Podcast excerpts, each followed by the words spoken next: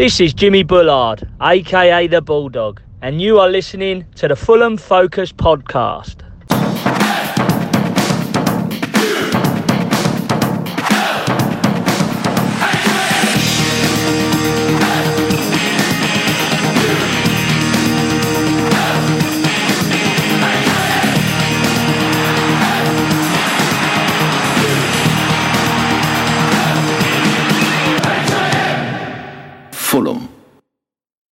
Hello, welcome to the Fulham Focus podcast. My name is Matt Boisclair, and as they did such a good job of delivering a blow by blow account of the Blackburn match earlier in the week, Matt Lampett and Matt Stato to join me as we look ahead to the Huddersfield game. This Matt finish will be sure not to take the gloss off what we hope will be a five star performance on Friday night. Speaking of five stars, don't forget to head over to your podcast app of choice and give us a five star rating if you like what you hear. This gives us a better chance of reaching more Fulham fans who may have thus far missed out on hearing our often nonsensical ramblings. Before we go to the mats, though, I caught up with Danny Boy about a former player who I would say absolutely fits into the legend category. Fulham. Right, I'm joined by Fulham Focus legend Danny Boy to talk about a Fulham legend, Luis Boa Morte. Danny, how are you, mate? How you doing, mate? Yeah, I'm good, thanks. How are you? Yeah, all good. Um, so Boa Morte, I know he's one of your all-time favourite players. Um, what, what did you know about him before he came to Fulham? Because he initially joined Fulham on loan in 2000, 2001 from Southampton. Well, he's not one of my all-time favourites. He is my all-time favourite. I would, I would go as far as to say that he was my, I suppose, my teenage hero. That that was the the years uh, I grew up watching him in the Fulham shirt, and even today, if I was to meet him, I would get those sort of goosebumps and be a bit nervous around him. He, he's just he's my hero, and I don't think that'll ever change. I don't think anyone will ever come close. I think maybe because he inspired me to feel the way I do about Fulham. When you get to your teenage years, supporting Fulham becomes more than it was when you was a tiny kid following your grandparents and your parents to games because they told you to. Uh, there's more of an understanding of what it means to support a club, and those players from that era, for any fan, I would say, become the ones that they have the most affection for. I don't think that ever changes for, for any fan. They'll always be your original heroes. Going back to the question, because I waffled a little bit there, but deserved the intro, I think. I didn't know an awful lot about him obviously he was at Arsenal, was a promising youngster, but was coming through at the time when they had the likes of Ian Wright up front. So games were hard to come by, and maybe he didn't fulfil the potential Arsene Wenger thought he had. But then it didn't work out for him at Southampton, and I thought we was getting a bit part player, maybe someone else's flop. But if you're gonna resurrect your career under anyone, then Jean Tigana's the man, isn't he? I mean, he can give anyone the motivation to, to go on and fulfill their potential. And it was the perfect move at the perfect time for Bar. Yeah, I didn't realise when I was researching this a little bit earlier. I didn't realise he signed for Arsenal in uh, 1997, and he got a Premier League winners' medal uh, in that 1998 season when Arsenal won the league. As you say, he then moved on to Southampton, where it didn't work out for him, and I, I just don't think Glenn Hoddle fancied him at the time. Yeah, well, I mean, when you when you listen to Glenn Hoddle on the TV and stuff when he's analysing games, he's very passionate about the technical side of the game and keeping possession and you know maybe having your fire players in midfield and and you know working it out from the back. He, I can see him being absolutely in love with the way Pep Guardiola plays, for example. And I think Boa Morte goes against the grain a little bit. He was a bit of a hothead, wasn't he? A bit of a a wild character I suppose in a way, just a very good version of Kamara, more articulate in the way that he used his pace because uh, Kamara is a bit of a, a ball in a china shop. Uh, it's very hard to control the ball and control what you're going to do uh, with your next move when you are so, I suppose, so rough with your running. Whereas Boa Morte glided across the pitch, uh, but maybe just just wasn't suited to that pretty tippy tappy perfect football that I would say Glenn Hoddle favours. Yeah, he, he eventually he eventually glided past players, but I remember when he first joined, he was he was something of a of a rough diamond. Um, I think he started out on the bench, and I remember the the Birmingham away game. He came on um, right at the start of the season when we when we beat them three one at, um, at their place, and he came on, and I remember him just. I felt like he needed too many touches in front of goal, and I thought like he was going to be one of those quite frustrating players. But eventually, he went on to score a lot of goals in that um, in that promotion season. Yeah, but, but then I mean, the first player that comes to, to my mind when you say he took a lot of touches and and wasn't the finished article straight away is Cristiano Ronaldo. Obviously, it's mm. a hmm. different gravy. I'm not trying to say Bar what it was in that league, of course, but they were both Portuguese. Maybe it took someone like Tigana to iron out all those creases and say, listen, you know, one touch at your feet, use your pace, finished product, rather right. than all this all this pretty stuff. Maybe it needed someone like that to to mentor him. He became very direct very quickly. Yeah, well, he did, and, and the whole I think the whole team did. Um, that's why that Tigana team for me will always wipe the floor with um, Slav's team because it was so, so, much more variety involved. It, it wasn't um, slow build up all the time. It was it was it could be very direct but very effective as well. And and for me, that's more entertaining when you've got players like Barmore in your team with that pace, they're so hard to come by when when you're a club like Fulham because all the all the fast players tend to go to big clubs. It's an absolute joy to watch when when you see someone like Barmore a just cruising past top defenders, and that's what he did pretty much his whole career with us. Um, He's a flair player, isn't he? We didn't really have any flair players under Slav. We were just quite well drilled and organised. But you know, Boa Morte, and Saha as well. Both two flair players in one team, and we we just steamrolled that whole division that season. Yeah, phenomenal. I would say Boa Morte. I think he, he always had that edge in him where you didn't know what to expect. Uh, he maybe wasn't as consistent in his earlier years. He, he was likely to get sent off and make stupid decisions. I think, mm. I think it was a bit of a wind up for oppositions as well. But particularly when Saha left, uh, and and this for me is is probably his biggest achievement in the Fulham shirt. People will say the Chelsea goal, but for me, if it wasn't for Barmore and Steed Malbranque in the two or three years under Coleman after Louis Saha left, Fulham would have comfortably been relegated. We we replaced the likes of Alain Goma with Zesh Rehman and Ian Pearce. We replaced Van der Sar with you know or, or Antti Niemi, but then it's a world apart from Van der Sar. Uh, we we replaced Louis Sahar with people like Heidar Helguson, mm. Simon Elliott replacing Legwinski and Sean Davis. The the contrast between the team we had at Loftus Road compared to the team we had two or three years later when we were beating Chelsea at home was worlds apart in terms of quality. And if it hadn't have been for Barmore and Steed, I think we would have comfortably gone down. For me, they carried the team big time in attack a lot. I thought the team, I would say the team depended on those two in attack more than any other team I've seen for Fulham. Possibly with the exception of Ross McCormack, but in in the Premier League, definitely. I think we can we can write off the Ross McCormack years as disastrous anyway, can't we? Well, yeah, we can, but uh, uh but you, you get the point I'm making. It, yeah, absolutely in my lifetime, I've never seen a team carried in attack as much as Barmore and and Steed did in those years. I mean, you you know Zamora was was obviously crucial in in the Europa League year, and, and you can you can name a number of players, Mitrovic, but there's always an alternative to those players. They, they were a good team. They always had players behind them that were good at supporting them. Zamora, Gera, and then Murphy and Davis Duff. Um, we had Sessegnon, Cairney in, in the promotion year. There's always somebody in that team I'm talking about, other than Barmore And Malbranque, possibly McBride, but I still don't think McBride's in the same league. There was no quality in the team. We we needed them more than I've, I've ever known, uh, and that is probably Barmore's biggest achievement for me. Yeah, no, that's that's a fair comment. So lots of good memories of of Boa Morte. What's your favourite memory?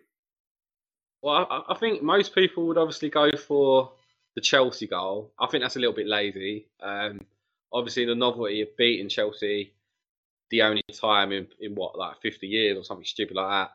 It's, it's a big deal, but it's pro- probably the worst important goal we've ever Yeah. scored. Is it Um, Ricardo Carvalho that kicked it against his foot? Yeah, no, I think it was the other the other fella, um, Ferreira. Pereira, yeah. Yeah, both Portuguese. It was one of them anyway. Um, Yeah. But yeah, again, that goal come from a Malbranque shot that deflected into the path of Boa, and it, it just it was just pure luck, wasn't it? I mean, we were good that day, but we rode our luck with Drogba having the goal disallowed. So Mm. it was just it was just one of those occasions that was written in the stars for us to win that day. Yeah. Um, but I find it hard to fall in love with that that goal just purely because the goal was rubbish. Yeah. His goal at Stamford Bridge was outstanding, Was. um, and and that that doesn't get spoken about a lot. He he turned Marcel Desailly inside out twice. He he went round him, then he come back for some more, went the other way, and then curled it into the far corner. Uh, that was a brilliant goal, quite an important goal as well. Mm. Uh, I don't know if you remember that one. yeah, I drew yeah, 1-1. Yeah. Yeah, we drew one one. I, I think it, it was a goal that kept us up, but at the same time, it stopped Chelsea getting in the top four. Uh, it was Yeah. like second or third from the end of the season, so that would be up there. Obviously, Huddersfield away. That was in the last quiz, wasn't it? About the uh, It the was, podcast quiz. He's, although Sean Davis gets all the plaudits, Boa Morte did score the goal to get us to the promised land. So Mhm. and it was the first time. And and, and for a club like Fulham, it, it, you know that's special. So that will go down up the top. I think people forget that that goal was the one that took us up. I think people assume that the Sean Davis goal at Blackburn was the one that, that got us up because it all but Yeah. did, didn't it? But it was that Boa Morte goal and the 2 1 win away at Huddersfield that, that guaranteed it. And then um, Sean Davis scored the equaliser at home to Sheffield Wednesday um, to, to guarantee the title. What made it so dramatic? They was all last minute goals. They were, yeah. So it was it was like it was very dramatic. You know, you can't beat um, an important last minute winner. But answering the original question, what was my favourite moment from Boa? Uh, it's got to be the goal he scored at Loftus Road when he run the whole length of the pitch. Yeah, what I loved about the goal was it was so unique, and that's what I love about Kasami's goal is is that and Dempsey's goal. They're they're just so different to the typical goal you see. I mean, how often do you see a player win the ball back in their own 18 yard box, run past two or three players, do a one two on the halfway line, and that's it. Yeah. They're in. Yeah. They're in behind. No one can catch them. I mean, when you watch it back, it don't even look like Boa Morte's running that fast. But the others are busting the gut trying to get back, and the gap just keeps on getting bigger and bigger. And when you're running with the ball, you should be running slower than everybody else because you've got to carry the ball with you. Yeah. But the gap was just getting bigger and bigger. And, you know, we, we talk about Ryan Fredericks and how fast he was. And, and I'll never see a player in my lifetime quicker than Ryan Fredericks. He was quicker than Barmore A. It was ridiculous. He didn't have half the control on the ball that Boa did when Boa Morte was running at speed.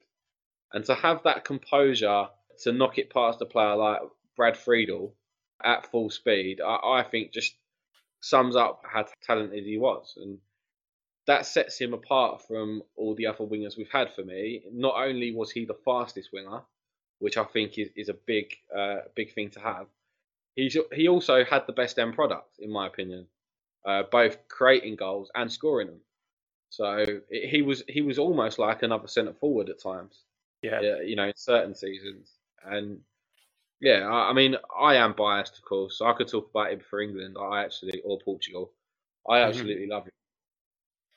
I think for me, um, I'm not gonna I'm not gonna pick a a particular goal or, or anything like that as my favourite moment, but I just remember away at Charlton. I don't know if it was the end of uh, the 2002 2003 season, or it might have been 2001 2002. No, I think it was in 2003, um, and we just beaten Charlton one 0 um, and at the end of the game, it was the last game of the season, and Boehm also just stripped off in front of the away end and chucked his shirt in. Then in came the shorts, and he was just stood on the pitch dancing in his pants. You must remember that. Of course, I remember it. I was behind the goal.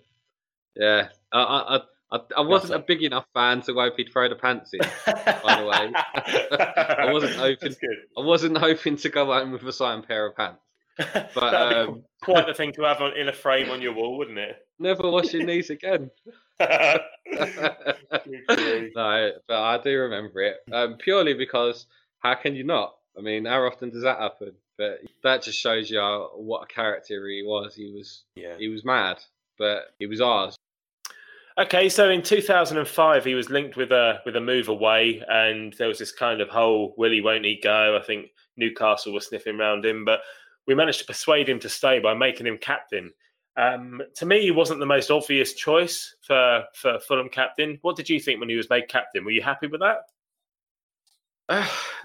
Uh, not really, no. I, I don't think it's ever a good idea when you give someone the captaincy as a last resort, uh, almost begging them to stay. Uh, I don't think anybody should be ever put in that position where the club are like, "We need you." The club should always come first, and what's right for the club should always come first. And if a player isn't willing to stay because they want to stay, then I, I don't think it's a good idea to ever just give away the captaincy as, as if it, it's not important. Um, it, it's a difficult one because uh, I said a while ago he was at a stage in his career where he was the senior player in the team. Uh, he was probably the longest serving player, apart from maybe Zat Knight, but Zat Knight obviously wasn't in the first team for as long. And to be fair, he was superior to everyone in the team. Maybe along with Steed Malbranque. And maybe he was fed up with the lack of investment and the lack of ambition. Maybe it was the right time for him to get a change. And it was a bad move in the end because, if anything, it soured his legacy a little bit because he wasn't a good captain. Uh, and I don't think he was ever suited to be a captain. No, no, I, I, think I agree with you there. He stayed as captain for a couple of seasons, then um, then moved on to West Ham in 2007, having made 238 appearances and scoring 52 goals. Were you gutted when he left? You must have been if he was your favourite player. Of course, I was gutted, and to me, it seemed to come out of the blue. But I know a lot of West Ham fans, and he wasn't popular at West Ham. Uh, a lot of them were quite underwhelmed by him. If I'm being honest, he was always the kind of player that was reliant on his speed. And once that went, his career was finished. Um, as as skillful as he was, he he was somebody who had that advantage because of the pace. Uh, he wasn't naturally gifted in the way that Steed Malbranque is. He probably could have played until he was fifty and still control games. Boa Morte was was all about the pace, and we probably sold him a year too late. If we had sold him instead of giving him the captaincy, I think that would have been the right time to go, and we definitely got the best out of him. We, we for sure, we, we had his best years, undoubtedly. Um, he's been gone 12 years now, left in 2007. I guess a whole generation of Fulham supporters haven't seen him play. Um, how do you think he's regarded amongst Fulham fans these days? Obviously, you idolise him still, um, as do I. Um, how do you think the, the general kind of mood is? I think he's a very popular player, and in every generation, there's a group of fans coming through and for me, there's always one player in that generation that is the most popular. Uh, I suppose mid 90s, it would have been Simon Morgan, maybe Robbie Herrera. You know, at the moment, you, you, you're a couple of years ago, you say Tom Cairney was the obvious choice for a kid coming through to, to love, or hmm. Mitrovic. Mm. Yeah. For me, Boa Morte, if you speak to, to fans of my age, because I would class him as my generation, he's very popular. I would say he was probably on more shirts than a lot of players. And and I know a lot of older fans that put him in their all time favourite team. Some will go for Les Barrett and people like that, but for me, he was up there. I, I'm biased, but by far the best left sided player I've seen in my lifetime. Comfortably. Yeah, Yes. One thing we haven't mentioned about him actually was the fact that he got the second goal in that Liverpool game for the uh, the Johnny Haynes tribute game, and that's one that always sticks in my mind. In actual fact, that's the first goal I think of when I think of Boa Morte, right at the end of that game. Yeah, another special day. You know, a privilege to be there, and again, that's the same era that I'm talking about. And and again, that goal was Steve playing it through for Boa to yeah. score. You know, it, it just I, I keep feeling like I'm repeating myself, but they they really were the two players that carried us. And all those moments we had, the Great Escape, the Europa League, all those. I mean, if it wasn't for Boa Morte and Malbranque, we wouldn't have established ourselves. I don't think we were on the decline slowly because there was no investment in the team.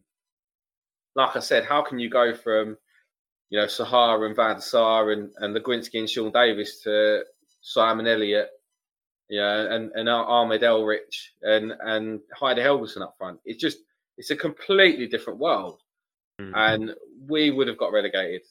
None of those none of those events would have happened if it hadn't have been for Barmore and Malbranque because they carried us. Yeah, no, they did. You're completely right. So it's, it's funny these days, though. I, I watched match of the day at the weekend.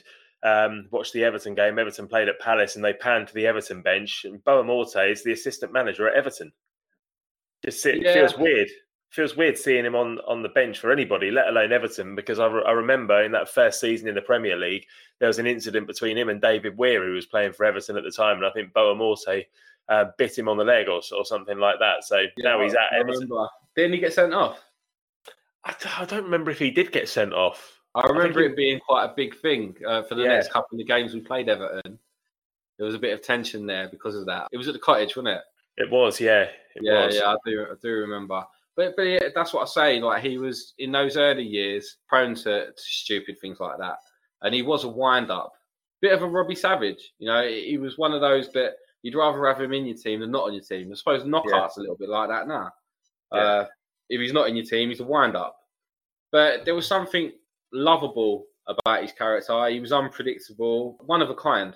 There, there is no other bowler, and for me, he's one of those players that we've never replaced. As good as Duff and Simon Davies and Dempsey are, and you know, Sessegnon, nobody has ever had the pace. Nobody's ever been able to run uh, as direct as him with the ball at his feet. It, it was magical to watch. Yeah, it, it's a shame we don't have him in our coaching squad because Hmm. for me, Ryan Sessegnon would have progressed even more if he Yeah. had learned how to beat a man in, uh, But- off someone like Boa Morte. Eh? He would have learned a lot from Bar. It's interesting those players you mentioned, like Duff and Davis and Knockaert, because those are the sorts of players who would run at players, then cut back inside. But Boa Morte never needed to do that. He never needed to use trickery. He was just pure pace. He'd go past the player and he was gone. He'd show he'd show a player a clean pair of heels and he was away. you say there's no trickery there, but for me, that's a trick on its own. Is knowing, you know, Theo Walcott is lightning quick, but I think he's bang average because his brain isn't as quick as his, his body. Uh, and Kamara's a little bit like that. When it comes to knowing when to use your pace, knowing when to slow it down, maybe uh, drop a shoulder, yeah, he knew how to control his speed to the maximum advantage and it isn't always to go, um, you know, gung ho and and go full pelt at people. It's knowing when to accelerate and when to knock the ball past them, and and when someone's going to dive in and you can nick it past them. And and he, he just he just knew how to control the pace, and that is very hard to to teach. I would say um, that Yeah. that's something that comes natural. Um, and like I said, you know, Ryan Sessegnon, I think would have learned an awful lot from him if he had been in the coaching staff. Yeah, it's a really good point, mate. Okay, well, he stayed for seven seasons. He started in the in Division One and um, and was promoted with the club, and then the rest of his time was spent in the Premier League or the Premiership as it was then. Um, what would you give him out of ten uh, for his overall contribution to Fulham in those seven years? What did I give Saha? Was it 9.8? Nine point eight. You gave Saha, yeah. I can't give him a 10. I, I just can't because that sets the bar too high. And there are players that would be higher. I mean, Simon Morgan would be a 10, for example. A 9. I'll go for a 9. I think Okay. he deserves a 9. See, I, I think I'd give him a ten as well. I, I gave Saha a ten. I'd Oh, give yeah, but- a ten. Blimey, Because if, if you was two a of the girl, best- you'd be pregnant every five minutes. the way you give it away. Horrendous analogy.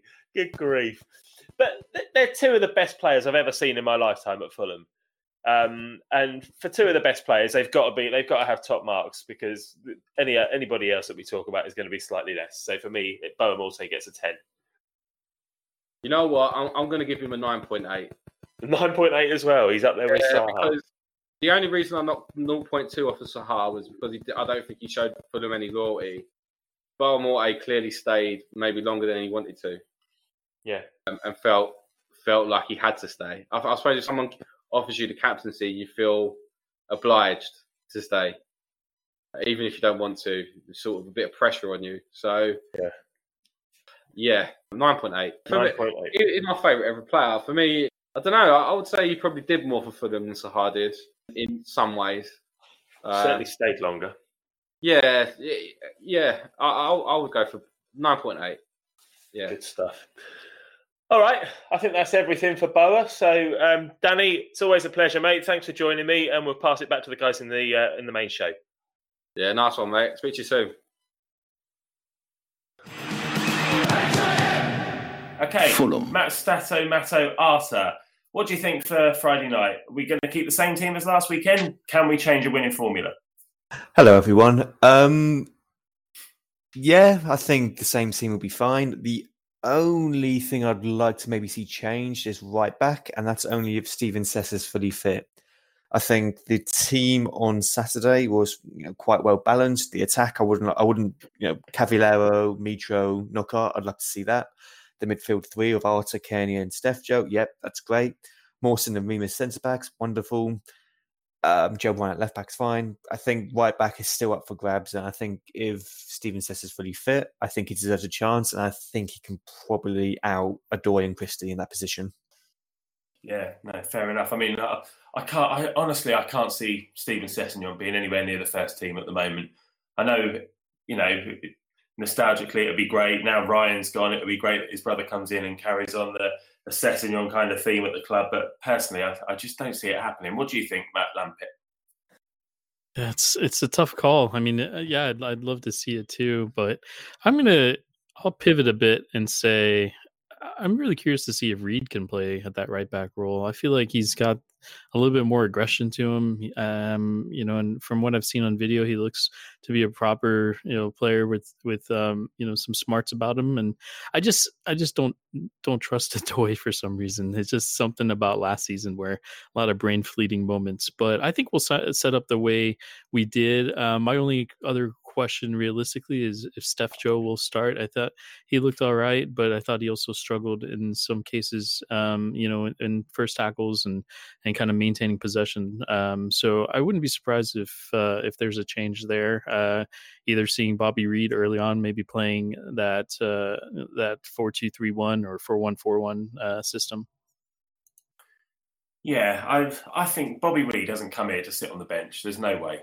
He could have gone back to Bristol City by all accounts, and he would have been playing up front for them. And you know, arguably Bristol City got every chance of being promoted this season, or at least being in contention. So, I think eventually Bobby Reid will be part of the starting eleven. But at the moment, I'm struggling to see on paper at least where he's going to fit in. That being said, I've not been overly impressed with Cavaleiro so far in the in the opening couple of games. Plus, I went to the the West Ham friendly as well, um, and I think potentially Bobby Reid could um, could make that that right wing pla uh, position his own uh, on Friday night.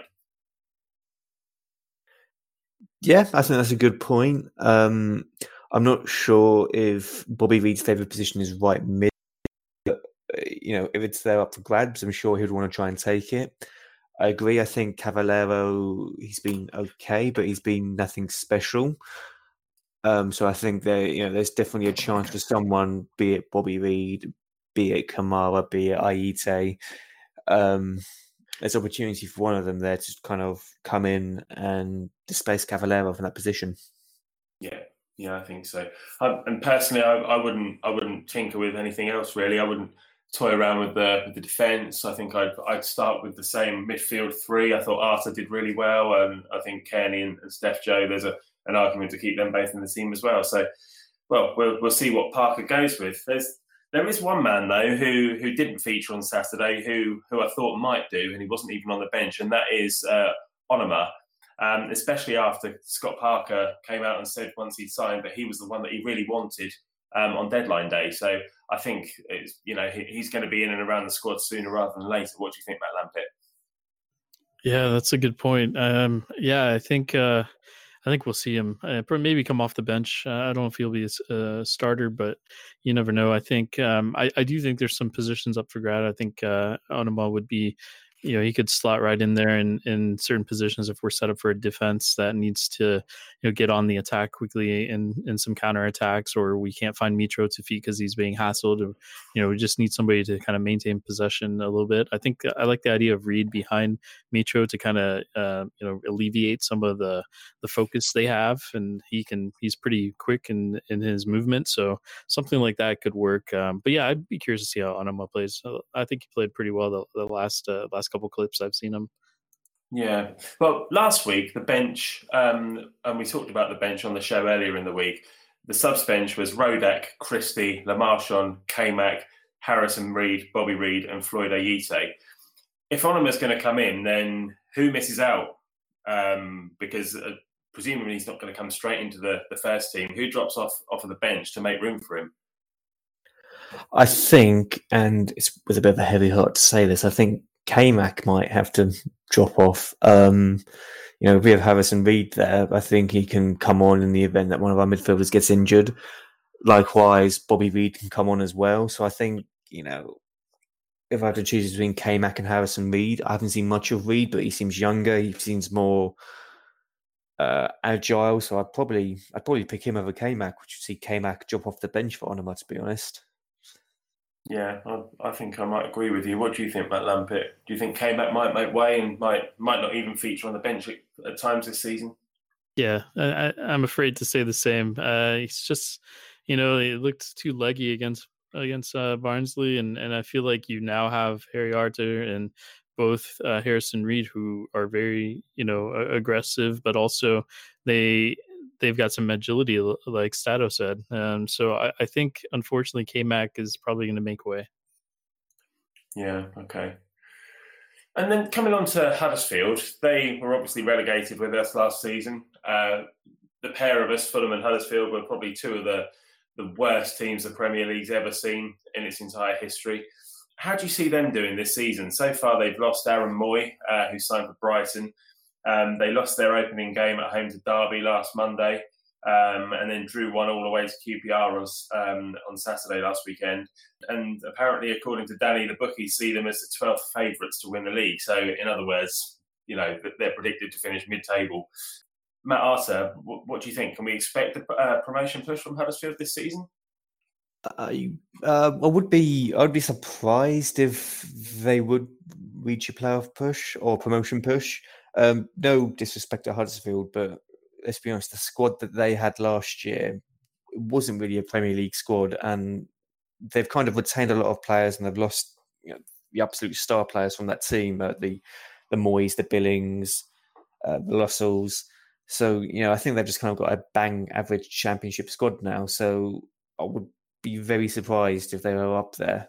And also, you know, they lost David Wagner, who was probably pivotal to them getting promoted. I'm, I'm not sure what their new manager's like, but I'd, I'd be yeah. very surprised if they were up there.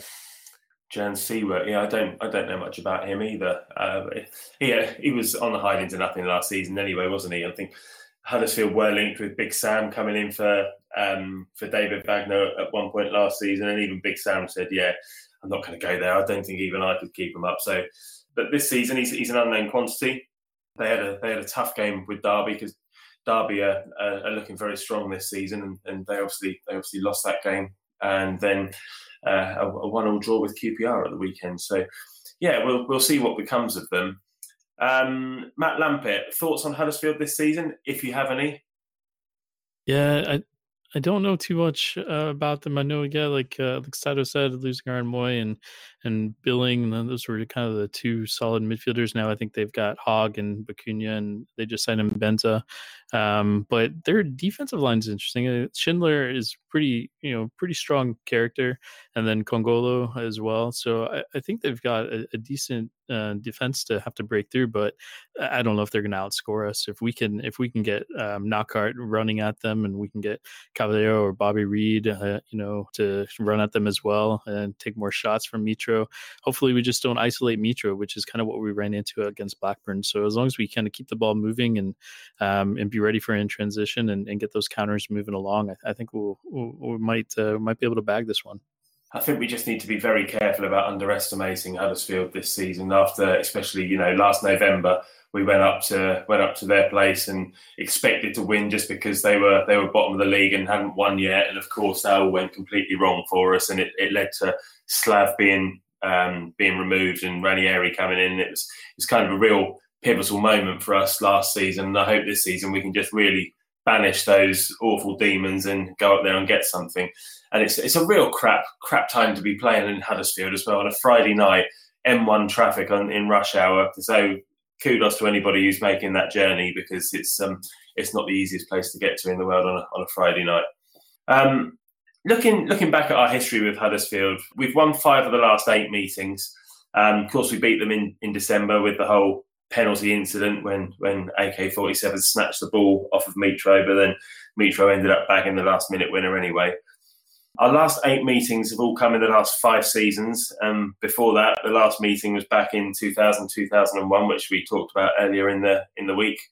Um, there's been some memorable recent games. As I say, the the one 0 then again, the game that more or less got Slav the sack. And then, of course, we won at Huddersfield 4 1 um, in April 2017. Matt Arthur, do you remember that game? I remember that game very well, mainly because it was only a few years ago, but it was when kind of Slav ball was really coming into fruition. I just remember Malone absolutely destroying them. And then I remember yeah. the consequent summer, we, we didn't go up, obviously. They did. And then they just nabbed Malone off us because they probably thought he was like the best left back ever because he just played phenomenally against them.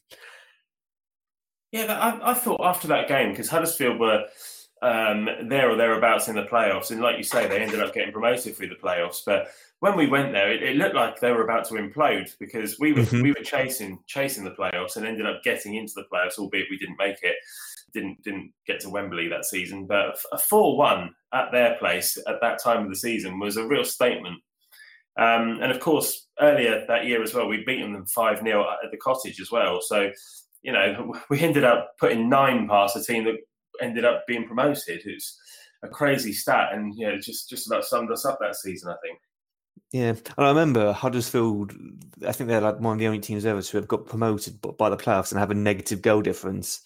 Yeah. And let's be honest, that was largely in part of us inflicting a 5 0 and a 4 1 on them in that season. Yeah, quite. Yeah, no, you're right. I think the, the last time we'd lost to Huddersfield before last season was back in 1993. So mm. I hope we, we haven't bucked that trend and, and we're going to make a habit of it. I think I think I think we need to win this one. We lost in Yorkshire on the opening day of the season at Barnsley in a match that I thought we we would comfortably win. And I don't I don't want to go thinking that we're we're going to win this one and be all arrogant about it, but I feel like I feel like we need to win this one to you know really put a statement out that we're serious about coming back up this season. What do you think, Matt Lampett? Yeah, I think I think this is a needs to be a statement. It needs to be a statement of kind of the validation of what has been chosen and kind of calm everybody down from the January transfer window. You know, hey, we didn't get our right center back, but what we have here is you know experience and team uh, players that have played together. Um, you know, they grilled it out through a Premier League st- season, a relegation season, albeit, but still they went through it. And so I think we need that this this match to to really be a validation of not only Parker's position and his tactics, etc., but also who we've grabbed up into the into the window, who's going to take us the rest of the way until the next uh, transfer window. Yeah, no, completely fair enough. Um, I've got some stats here that Stato Mato sent over to me earlier about Huddersfield from last season, and obviously we need to take these with a pinch of salt because our stats were bloody awful last season as well. But they only won two games at home last season, one against us, and then they also beat Wolves. They only kept two clean sheets at home all season, um, and five overall. Of course, one of those clean sheets at home was against you know who. They scored an average of 0.53 goals per game at home and they only scored 10 all season. And they conceded 31 goals at home, which is an average of 1.63 per game, and they conceded every 55 minutes. So, um, and according to these stats as well, Fulham are more likely to score towards the end of the first half based on when Huddersfield conceded last year. So there you go. We will see if that comes true or not. Key Huddersfield's key players last season: Christopher Schindler played 37 out of the 38 Premier League games and of course he scored the winner against us um, at their place when we lost. Striker Karlan Grant was brought in in January to prepare them for being in the championship. Obviously, they they'd foreseen quite early on that that was where they were heading. Um, Mhm. I don't know. How, does anyone know how he's done so far? Karlan Grant has he scored yet? Uh, He scored against Derby. Yeah, he- Oh, I was say, yeah, he scored against Derby, and I think he scored a few in the Premier League. yeah. Um, Okay. He was doing very well for Charlton before that, and you know, I think he will probably be their main, you know, threat going forward on Friday. Okay. Um, it looks like their goalkeeper Jonas Lössl has been has been sold to Everton. So I don't know who's in in between the, the sticks for them this season. I should know that actually because I watched the highlights of their match with QPR earlier um, from the weekend, but I can't remember who it is. They signed um this Polish goalkeeper known from Liverpool. I think his name's Grabara. Okay. Um, yeah, he's just some Liverpool only. I don't know much about him to be honest. Okay. Hopefully he's rubbish then. Yeah. Okay. And other other signings they've made, they brought in Tommy Elphick from Villa. They made the signing of Isaac Mbenza permanent. Um, Trevoh Chalobah signed on loan from Chelsea. He's a centre half who Fulham had been linked with at one point. Oh yeah, and here's on your stats as well. Mhm. Um, Kamil Grabara signed on loan from Liverpool, goalkeeper. Okay, so let's um, let's have a score prediction. How do you think we're going to do, Matt Arthur? Um, I'm going to be really optimistic, and I really I, would like to see us keep back-to-back clean sheets this time, which we haven't done in forever, and particularly an away clean sheet. So I want to say, I want to say another two 0 Okay, yeah, I'd take that for sure. How about you, Matt Lampett? Oh man, I think we're going to absorb pressure early. I, I feel like it's going to matter who's at that right back spot. To me, honestly, of who's going to be caught on the back. Um, you know who who who's going to be able to take it on the back post. So I'm going to say, I'm going to say we're going to end up um, taking advantage of our chances. Though I'm saying three one. Yeah, great stuff. I'm, I'm going to go three one as well. I think that's a that's a good score. If we can if we can start rattling in some goals and put the frighteners up some teams, then um, then that'll put us in good stead. We've got some. I know every game's difficult, but we've we've got the, the Cardiff game coming up at the end of the month as well, and I think that'll that'll be a really feisty one. So be good to good to get ourselves. Sorry, say that again. I was gonna say, I think that'd be Parker's first real test that Cardiff game. Yeah, but so but but before then, it would be good to get ourselves in a good position of at Yeah. least in and around the top six, um, just to, just to make a statement. Okay, uh, well, thank you very much, gents. Thanks for joining me.